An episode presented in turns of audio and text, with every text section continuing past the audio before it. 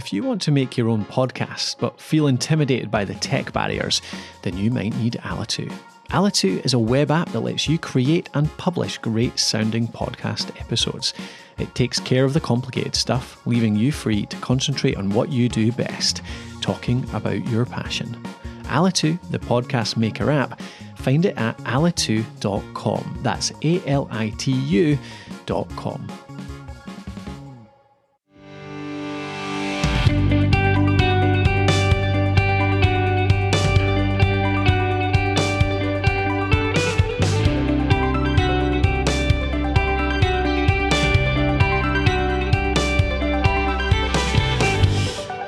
Hey, everybody, this is the What School Could Be in Hawaii podcast. My name is Josh Reppun. I'm your host. Today, we're going to do part two of our interview with Dr. Helen Turner, who's the Vice President for Strategy and Innovation at Chaminade University in Honolulu, Hawaii. So, Dr. Turner, I'll call you Helen. Welcome back to the show. Thank you. So, in part two, um, these uh, questions. So, so originally the format, Helen, as you re- as you recall, was ten questions with Helen Turner, and so this is part two. And so these questions are move away from your experience at Chaminade and um, uh, mine a little bit of your thinking about college in general mm. and about some other related subjects. So here's question number seven. Um, so a recent Forbes.com article cited a study that asked Americans uh, what would be most helpful for uh, what would be sorry most helpful for a high school graduate to launch a career, and 60% of them chose an internship at Google, uh, versus 40% who chose a degree from Harvard. So the question is there seems to be evidence that Americans are seeing more value in on the job experience than getting a college degree. So what are your thoughts about that? Why why might that be the case and what are you thinking about this? You know, I think that's it's really interesting, you know, I'm not weeping any tears for Harvard, but you know, right, right. Uh, they can come to Chaminade. Yeah, they'll yeah, get right. something uh, very special. You know, I I think um, so first of all, you know, absolutely the getting, you know, real world experience and and that sort of on the job training linking to quote what employers want couldn't be that's an important and, and much overdue trend I think in in higher education the challenge I have with pushing students towards, um, let's say, more kind of vocational, more, um, you know, on the job, um, in house training programs, those kind of things, is I'm fine with that as long as it doesn't cap them out, right? If, if what happens is that the students who lack privilege, you know, end up taking that route in droves and you know you end up with a far more elitist higher education oh, system because of it. Right. Um, and and it goes back to you know you know i lived through when you know margaret thatcher overturned education in england. And um, you know what she did was she leveled the playing field between you know polytechnic more vocational kind of trade school type places and you know universities.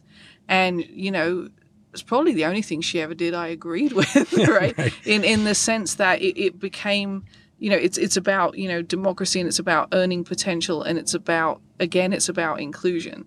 So so so my take on it is I think we have to ask who's getting the internships at Google for a start, right? right you know, but also if if we sort of replace the idea of a conventional higher education in a university setting with, um, oh, just go and learn that in a company, I worry about that then being something that, that is not equally and fairly applied across all demographics and all levels of privilege.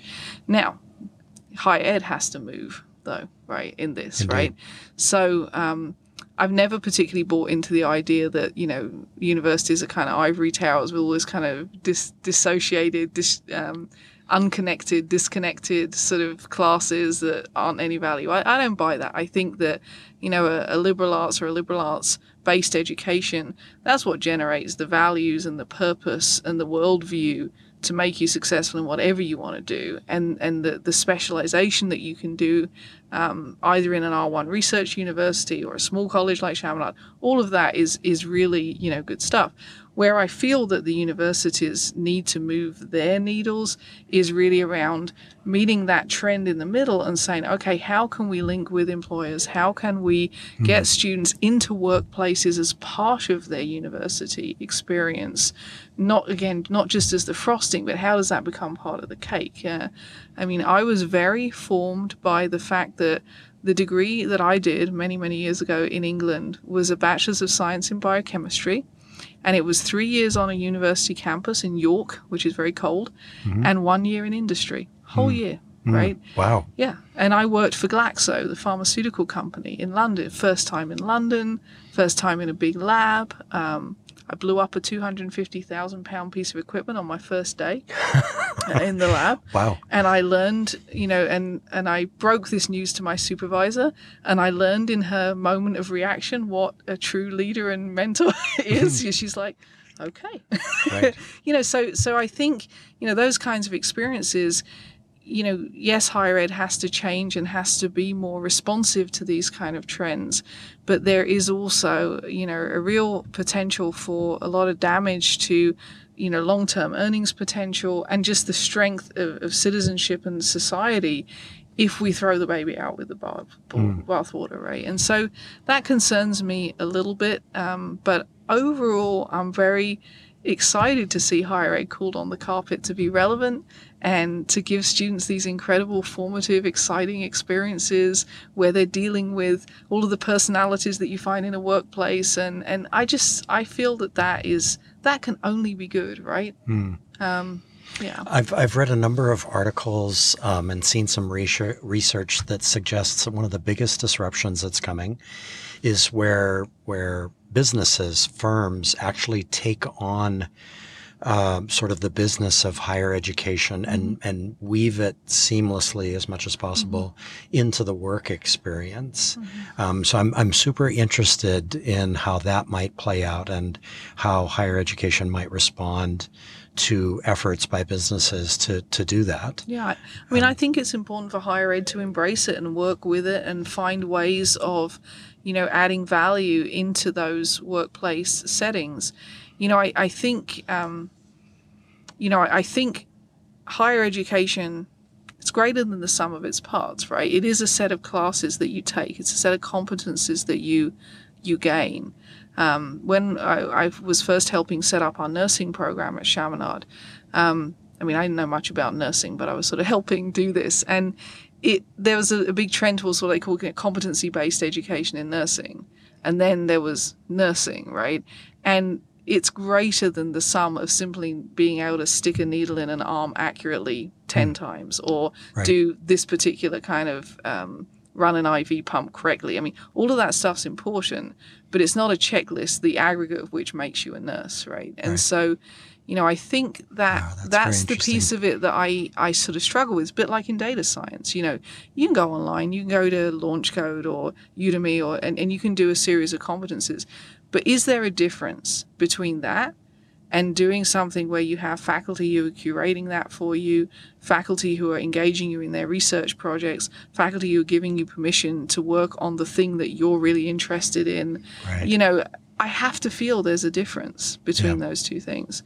But the workplace, you know, education in the workplace, again, that's something that we really need to start thinking about in higher ed how we're going to not fight that trend necessarily mm-hmm. you know stand you know by our idea that it's it's not for everyone and it's not going to you know replace higher education but what can we do that can contribute value to it um, really interesting set of questions Right.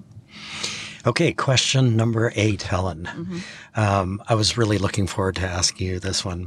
So, over the past couple weeks, uh, millions of Americans have watched primetime Jeopardy episodes, um, shows that are pitting the greatest of all winners on Jeopardy against each other. And so, hey, listeners, spoiler alert: if you've recorded these shows and still haven't watched it, too bad. I'm about to tell you how it ends. But Ken Jennings won convincingly over the other two um, very, very epic performers on Jeopardy.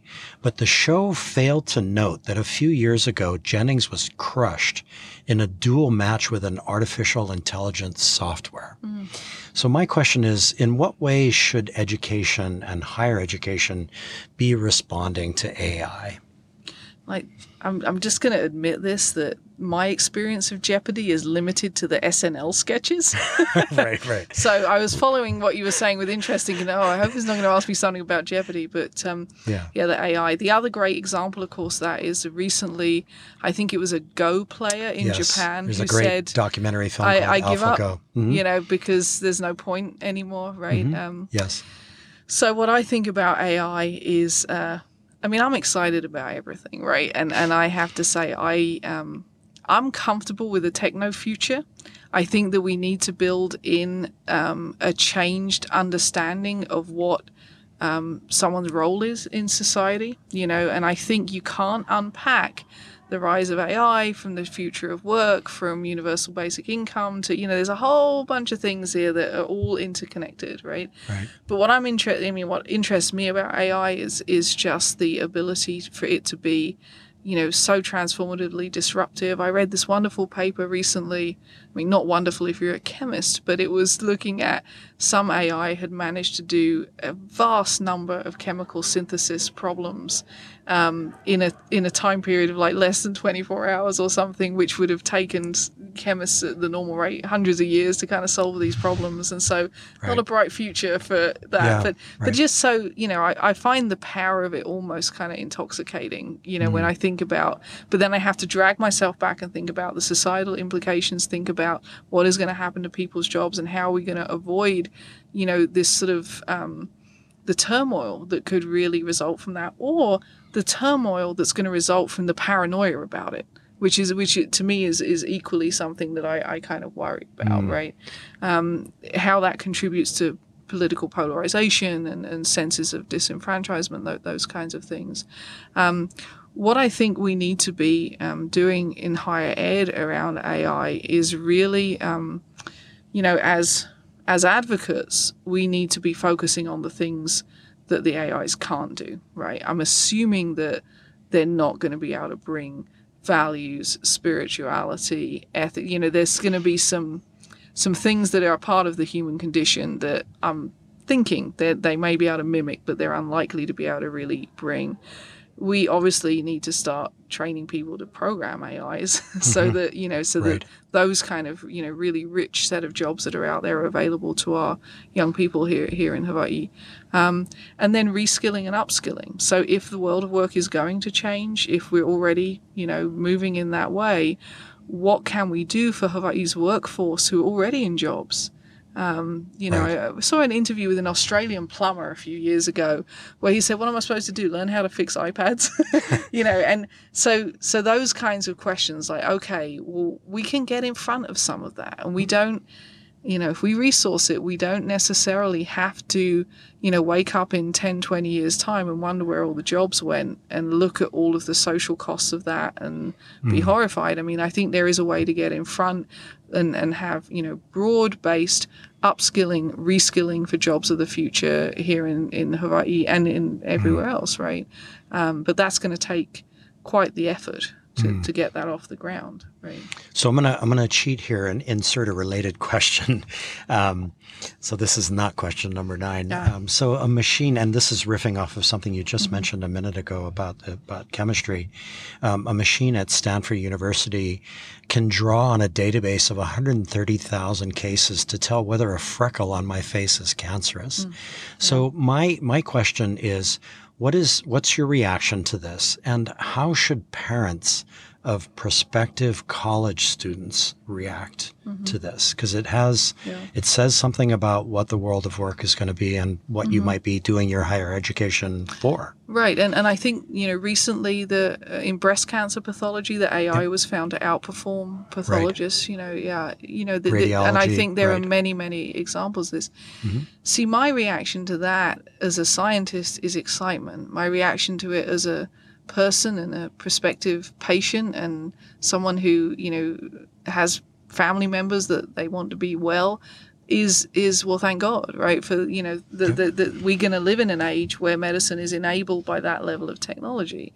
You know what? I think the parents i think if their reaction to it is well how does my son daughter other how do they get a piece of this? How do they Mm. Th- that that kind of excitement of of right okay well if this is but i think if if the if the response to it is backward looking and says you know oh you know these jobs are going to disappear then Right. then i feel that that's that's not the way i would wish that the families kind of would respond and it's it's certainly i think not necessarily a a charge to say every you know when i first came to to chaminade most of the classes I went into in biology, most of the kids would say, "Yeah, I'm going to be a doctor," you know, and I'm sure up the hill many were saying, "I want to be a lawyer," because that was really all they knew that you could do with a science degree, right? Right. And so I think it's really, and it's a valuable thing to do with a science degree.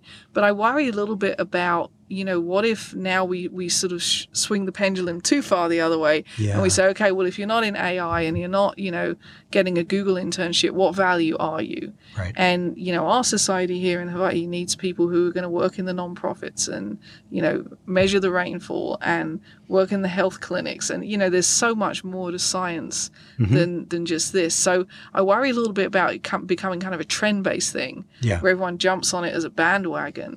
But I think not acknowledging that this is the future um, is is a concern, right? Mm. You know. I'm super encouraged that in our public schools here in Hawaii, I'm seeing evidence of uh, academy models, uh, elementary, middle, and high school, most especially in high school. But I've seen already a couple of spectacular examples in elementary school. And what, what excites me about that is that it means that kids um, they're not going to just think, well, I'm going to be a doctor and then wait till higher education and then become a doctor. They're actually going to be thinking about these things and maybe addressing this very question that we're talking about right now right away. Like, let's start in elementary school. And it mm-hmm. seems important that they be immersed mm-hmm. in the ways of the world and how the world is changing and that we not wait. Right, and maybe when they're in middle or high school, they develop a healthcare app or something, right? Right, or and maybe what that means is that they become a healthcare entrepreneur instead of a, a doctor, or maybe what they become is um, someone who is interested in health disparity, and so they become a politician Right. instead, right? To be an advocate. So, so I think um, part of this is really about um, when parents sort of say to me, "Well, that's that's all very well, but what job are they going to get?" And I, I respect that question. I honor it. I try to give the best answer I can. And there's a, this little part of me inside that, that every time I get asked that question, I want to say anything they want, right? Right. You know, Right, which which because may be trite, you know, broadening, but right. there there are, you know, we can't imagine the world of work that these young people are going to walk into, and there are many legitimate answers that were not the answers we would have had to that question, right? It's Right. totally likely that these students will set up their own businesses, that they might run more than one, that they don't, that they want to be part of the gig economy, that they may want to participate even in as, you know, as, as sort of traditional discipline as healthcare.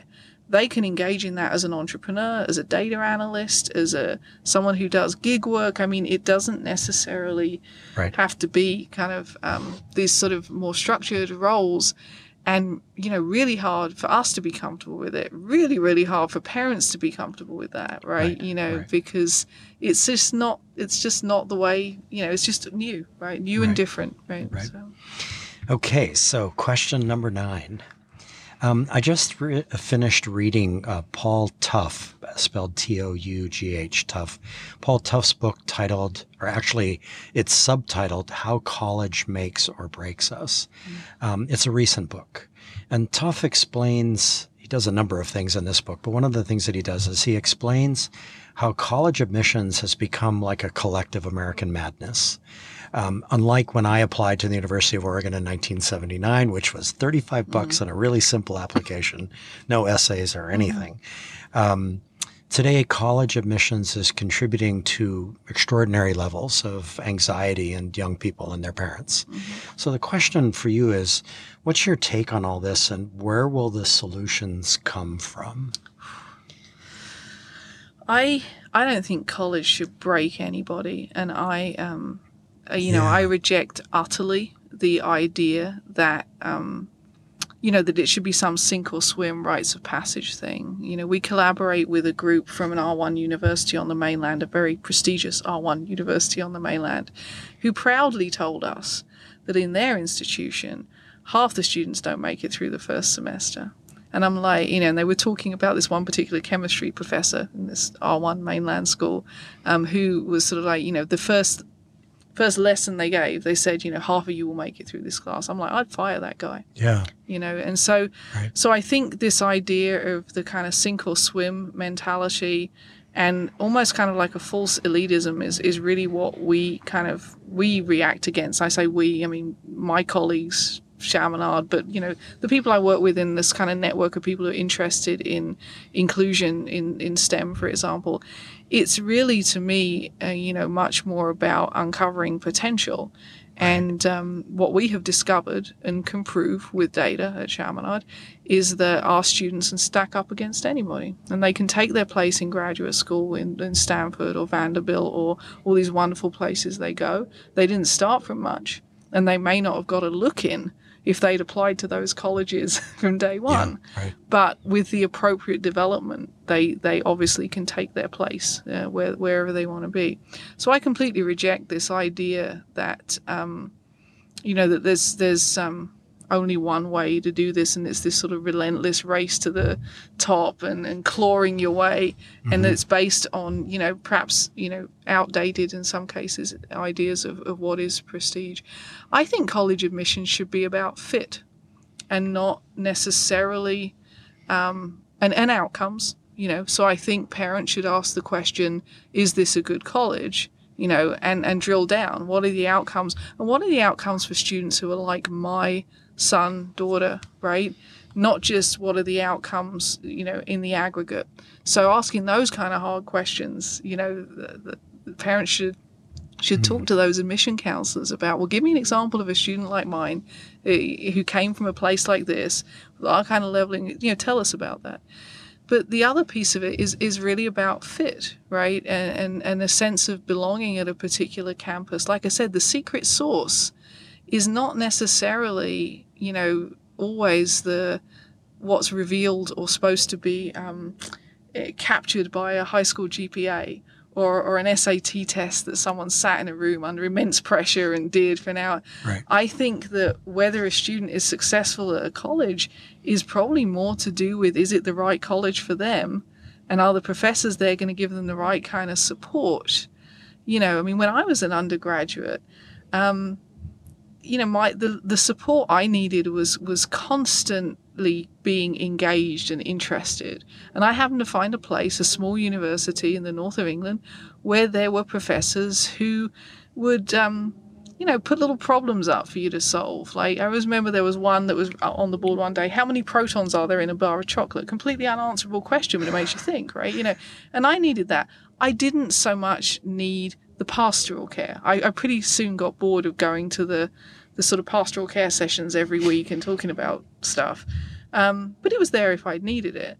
Now, what I see, you know, is some of our students, they kind of distribute everywhere from from from what I needed in college to really and, and, and being, you know, when they come in, being very gritty, very, very resilient, kind of ready to go. And then a lot of students who need a lot of support to navigate those first sort of few critical years.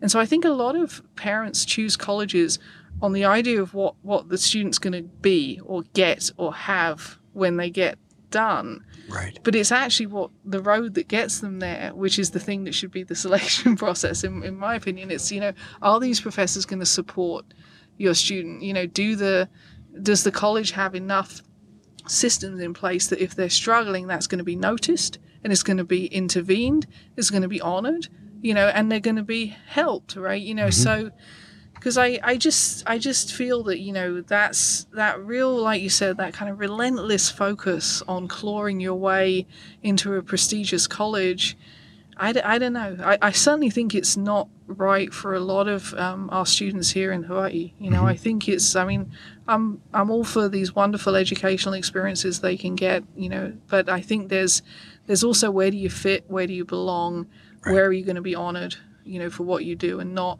sink or swim Right. right? Yeah. It's a it's a question that's very personal for me because over those 17 years that I taught um, at the high school level, of course, I wrote what must be thousands of letters mm-hmm. of rec for colleges, and I and I encouraged kids to, you know, apply and and aim high. And now today, I'm feeling a little bit regretful about some of that, um, mm-hmm. and that maybe I was contributing to the madness in certain ways. But I love the idea of fit. And, and what fit requires is that the parents are drilling down in a different mm-hmm. way, mm-hmm. that they're not drilling down for prestige so much as what exactly happens on this campus mm-hmm. that would work well right. with my, my son or daughter's personality and the way that they learn and their, mm-hmm. their growth mindset or their closed mindset, mm-hmm. whatever it is. Right, And I think uh, if we get closer to mm-hmm. that, then yeah, mm-hmm. and, and some definitions of return on investment that are that are broader, I think, than what is the absolute amount of money that this college costs versus this college and right. what scholarships are they offering me? I mean you know i, I think that um, our students in hawaii are, are, greatly in demand from mainland colleges that are seeing enrollment drops or that maybe don't have the diversity that they would like to have. And i think you know there's great packages out there for, for students and some of that's you know wonderful. They, they're going to do just great. It's, it's fine. Yeah. but but i think you know there also is as I said earlier, you know, putting that geographical distance with Hawaii will also put a lot of young people who have been raised in close family, close to community, close to church, close to, you know, their their clubs, their hula, whatever. It puts a different kind of distance. It's a cultural distance, and, and a right. you know a, a distance that sort of you know pulls very narrow that kind of thread of support and connectedness to their support systems.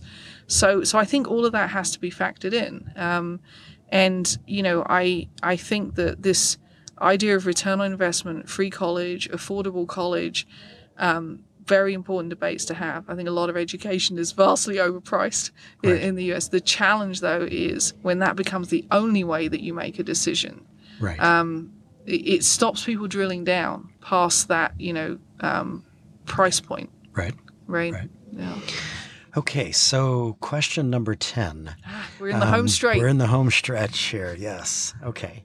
So um, I recently read an extraordinary document titled Uncharted Territory, which came out of Stanford University's Institute for Design, uh, or Institute of Design, known as the D School. Mm-hmm. Um, it's a guide for reimagining higher education up to the year 2025. And one idea that was in this report is what I'm calling looping. It's not their term, but I'm calling it looping, where, for example, an individual might purchase six years of college or university with the opportunity to redeem the purchase over a lifetime. Mm-hmm. So I'm just super struck by this idea. Yeah. And, and, and, and again, for me, it's a little bit personal because I did my college a while back, but I was also an older college student. Like mm-hmm. I started mm-hmm. uh, right out of high school, and that was a complete waste of a year in college. And then mm-hmm. I became a chef, and I became a hotel manager, and then I went back and got my undergrad. And then I was a seriously motivated student in my 30s mm-hmm. with a lot of business experience under my belt. So I, I it feels like I wish I had the chance to do it over again and to do it in a looping way. Mm-hmm. So the the question around this is, what are your thoughts about breaking up uh, the breaking up of a traditional two year, four year model of higher education, and and disruptions that are like that? Uh, like I said, I get excited about everything. What excites me about that is this this sort of idea. So first of all, I think that um, life happens to students, right? And I think the the way um, you know a professor might just record an absence. You get several absences and uh, you drop the course, right? But then that course isn't offered again that year, so you're down a year, and then you don't come back, right? And so I would be fascinated to know, you know, how much you know wastage and dropout in in the system is really related to these sort of you know life events that the system doesn't necessarily pick up and doesn't necessarily honor or respect. It's just, you know, oh, the student flaked in my class. Right. I mean, I spoke to a student recently who, you know, been told that they'd flaked in a class and, you know, had had a dad who died of a horrible infection and was their only caregiver and but that no one saw that, right? You know, so so what excites me about that that idea, that looping, is is partly that students to whom life happens, and, and it's an, an acknowledgement that our students are not often now, you know, like I was when I went, eight, you know, 18, ready for four years of college, whole life ahead of me, right? You know, they're, they're typically more non-traditional students who, who have you know different pressures in their lives and different things going on. In an aging society more are being called on to work as caregivers in addition. And given the economic situation in hawaii they are working multiple jobs to, to put themselves through college right? So which has effects on on you know performance as it's um, conventionally measured. So i think that this idea of looping if it's a way that the system can can flex to accommodate the the the sort of greater arc of life that's that's happening to these students, Right. that would make me optimistic.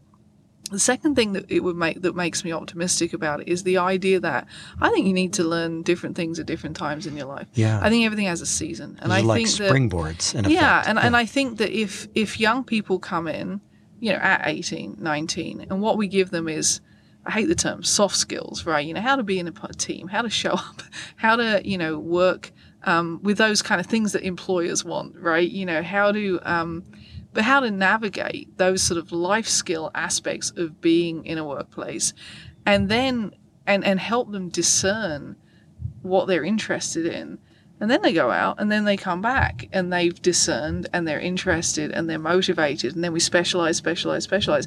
I kind of like that idea I, I mm-hmm. have to say because it would let you do an almost kind of just in time you know type of education. What, what do you need to know when you're 19 Right. well how has that then changed by the time you're 25 or 35 or with a certain you know hmm. set of life experiences under your belt?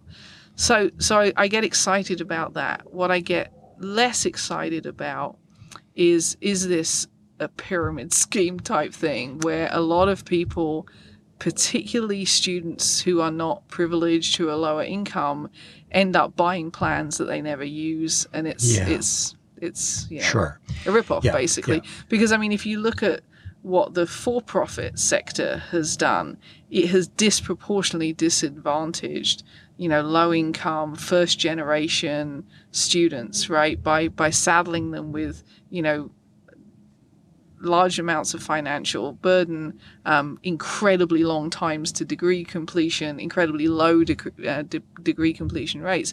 So, I mean, if Chaminade's doing it or Stanford's doing it, I um, I would be optimistic. But if it gets into the hands of the for-profit sector, For-profits, Right.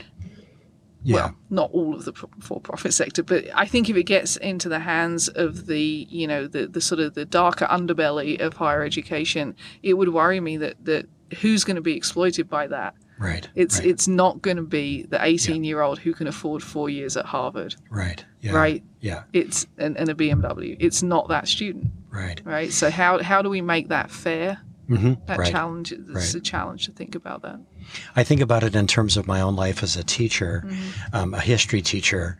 There, it, had I had a package like that, for Mm-hmm. example, if it had been a Stanford package, or even if it was a blended package, if universities were willing to cooperate with Mm-hmm. each other so that those credits would could cross hatch, Mm-hmm. um, there would have been a moment, for example, when I would have wanted to be at Stanford to take Sam Wineburg's course on teaching with the primary sources, Mm-hmm. which was something that I came across late in my teaching career. Mm-hmm. But even then, at that point, it could have been a springboard for me to take my teaching in a slightly different direction, Right. according to what I might have learned from him. So I'm I'm excited by that idea, Mm-hmm. and I'll I will be excited. I will continue to be excited about how higher ed will respond to these kinds of ideas. right. And and then how do you incorporate into that sort of model those kind of meta outcomes where I was saying, you know, higher ed is greater than the sum of its parts, right? You know, how do you incorporate that into that? You know, the hallway conversation with the professor or the one amazing guest speaker that came that week. You know, th- there's there's so much more um, there's just a lot of questions that I have about how that would actually work Right. and not morph into something that's more again sort of you know purely you did this list of courses and you got a competency right Yeah. i do really like this new trend though towards um, tailored degrees individualized degree pathways and right. you know letting the student direct some of their learning I, I like that a lot and this this has that you know element to it, which I, I really like. So.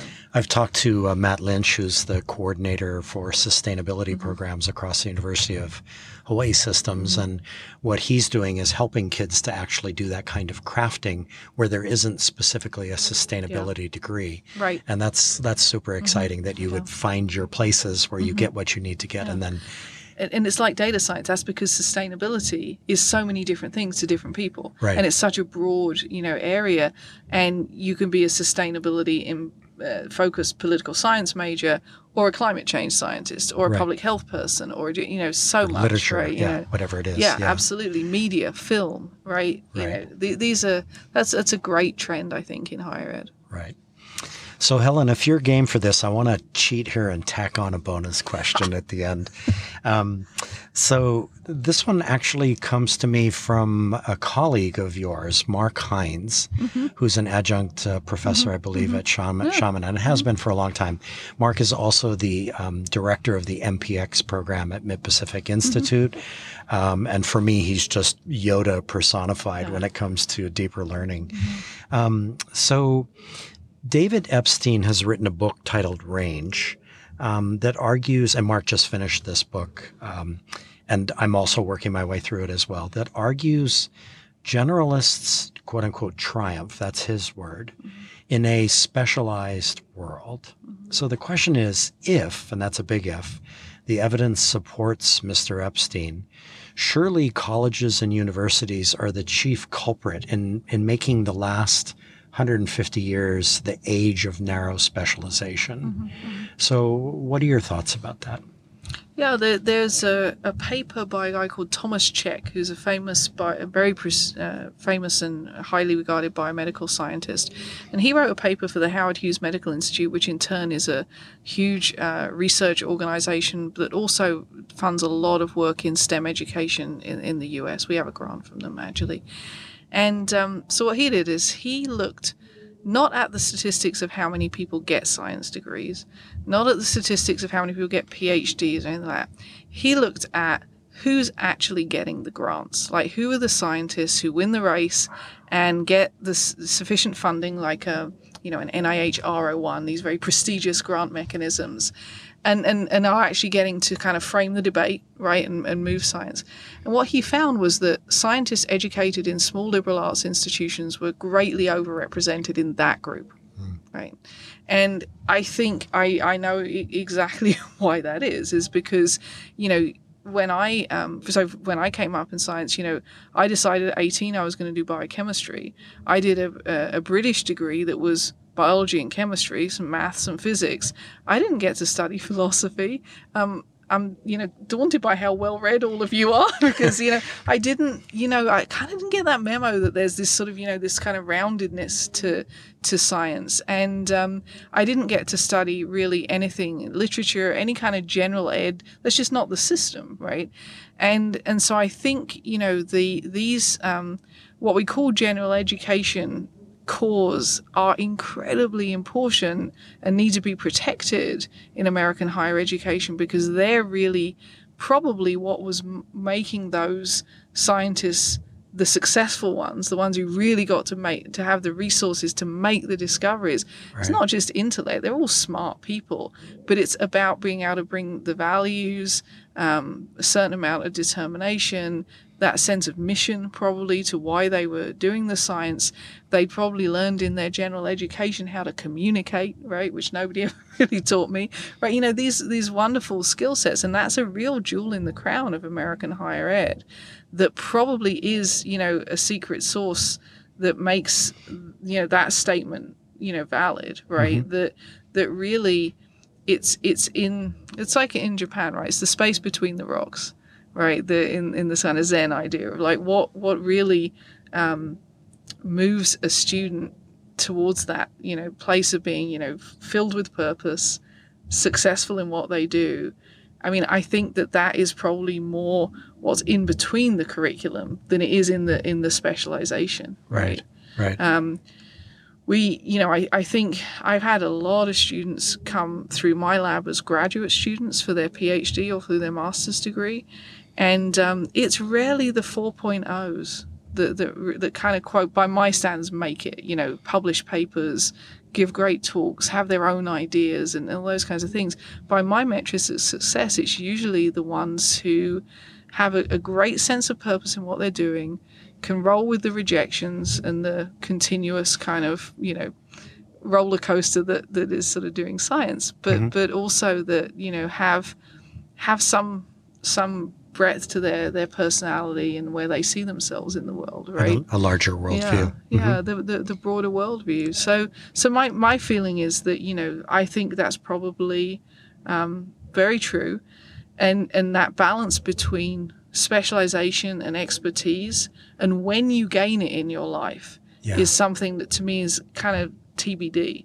You know, it goes back to that idea of the looping, right? If if I can teach you all the biology out of the textbook when you're 19, but until you apply it to something, it's just facts that you either use to pass the exam or fail the exam, right? Right. Um, whereas I, I really feel that, you know, unless you, you use it, all of that specialization may not even actually be what we think it is in terms of the students learning and their outcomes. You know, are they really getting this or did they just retain it long enough right. to pass the test, right? So, Right. yeah, very, very interesting. Yeah. Interesting area. That's awesome. Mm-hmm. So we have come to the end of our time together. So, uh, listeners, we have been listening to Dr. Helen Turner, who is the uh, Vice President for Strategy and Innovation at Chaminade University. It's been a real privilege talking to you today. Um, thank you for both parts of this podcast, and um, at some point we'll have you on again. Thanks, Josh.